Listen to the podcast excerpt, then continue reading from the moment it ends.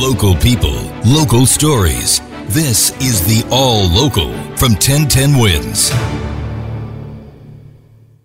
I'm Larry Mullins, and here are today's top local stories. To avoid trouble, the city already moving migrants, by the way, out of the shelters into nearby auditoriums and schools to get out of harm's way. 1,900 folks moving from Floyd Bennett Field as we speak.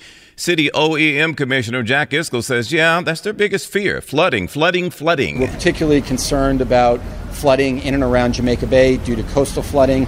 There's some concern up by the Bronx River where due to snowmelt and also rainfall, we could have some flooding up around the Bronx River as well. Meantime, Governor Phil Murphy set the tone early, declaring a state of emergency in the Garden State late Monday. He's concerned about the flood risk too, and people are listening. Here at the Fairfield Public Library parking lot, tons of sand available. Many people are coming by here to get free bags of it to protect their home or business. A few miles away, back on William Street in Little Falls, wiped out by flooding just a couple of weeks ago.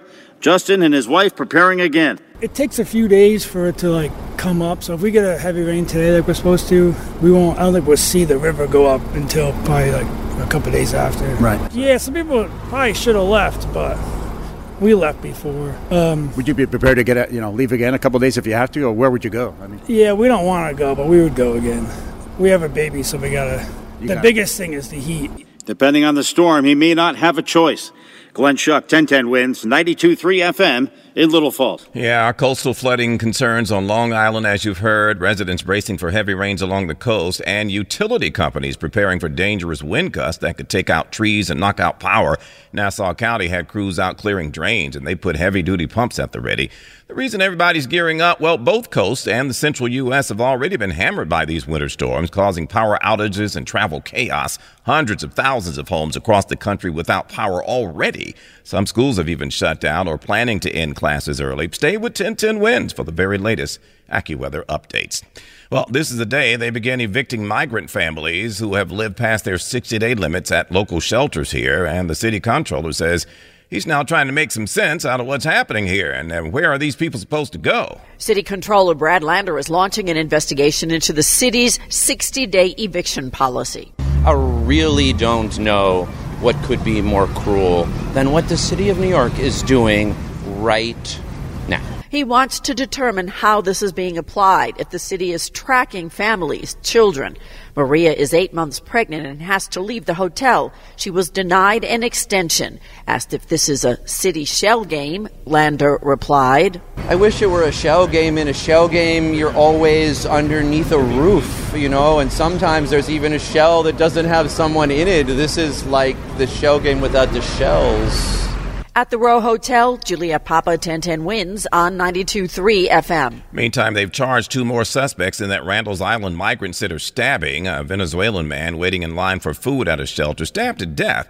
33 year old Fernis Horta is charged with murder. 27 year old Anthony Havas charged with gang assault. Police arrested them yesterday, two, two days after Dafrin Sabalo was slain. 27 year old Moises Coronado was charged with murder the day before and held without bail now. Prosecutors say the victim and Coronado got into it after Coronado said something about the victim's girlfriend, and it went downhill from there. Coronado ended up stabbing Sabalo allegedly, and he died at Harlem Hospital. Where in the world is Rosie? A 34 year old Manhattanite, Shira Megad, wants to know what happened to her pet golden doodle. Her pet center called and told her, hey, Rosie's gone, missing in Central Park, girl. Back on November 22nd, this was. Megan says her heart drops as her world hadn't been the same since, and everybody's looking for Rosie now. She was seen by a couple of community members running out of the park all the way to the FDR parks, um, and then was seen the following day running toward the park. So there's been sightings since, um, and here we are right now, six weeks later, and still looking for her. Oh, she's heartbroken. A friend even posted a GoFundMe to hire a $300 a day lost dog investigator. It's up to $18,000 now. and that's something? And Megan says, for anybody who doesn't know, these dogs truly are their babies, and when they're missing, it's it's crushing. She's a member of my family. I consider her a child. Um, so it's been really difficult to process this and also return to work um, at the same time. I'm very I'm inconsolable most of the time. That is crazy. The investigator putting out treats and setting up hunting cameras and feeding stations in the park, hoping to recover the lost pooch. We'll keep you posted. Rosie, come home, come home. Thanks for listening to the All Local from 1010 Wins. And for the latest news, traffic, and weather, tune to 1010 Wins, visit 1010wins.com, or download the Audacy app to take us wherever you go.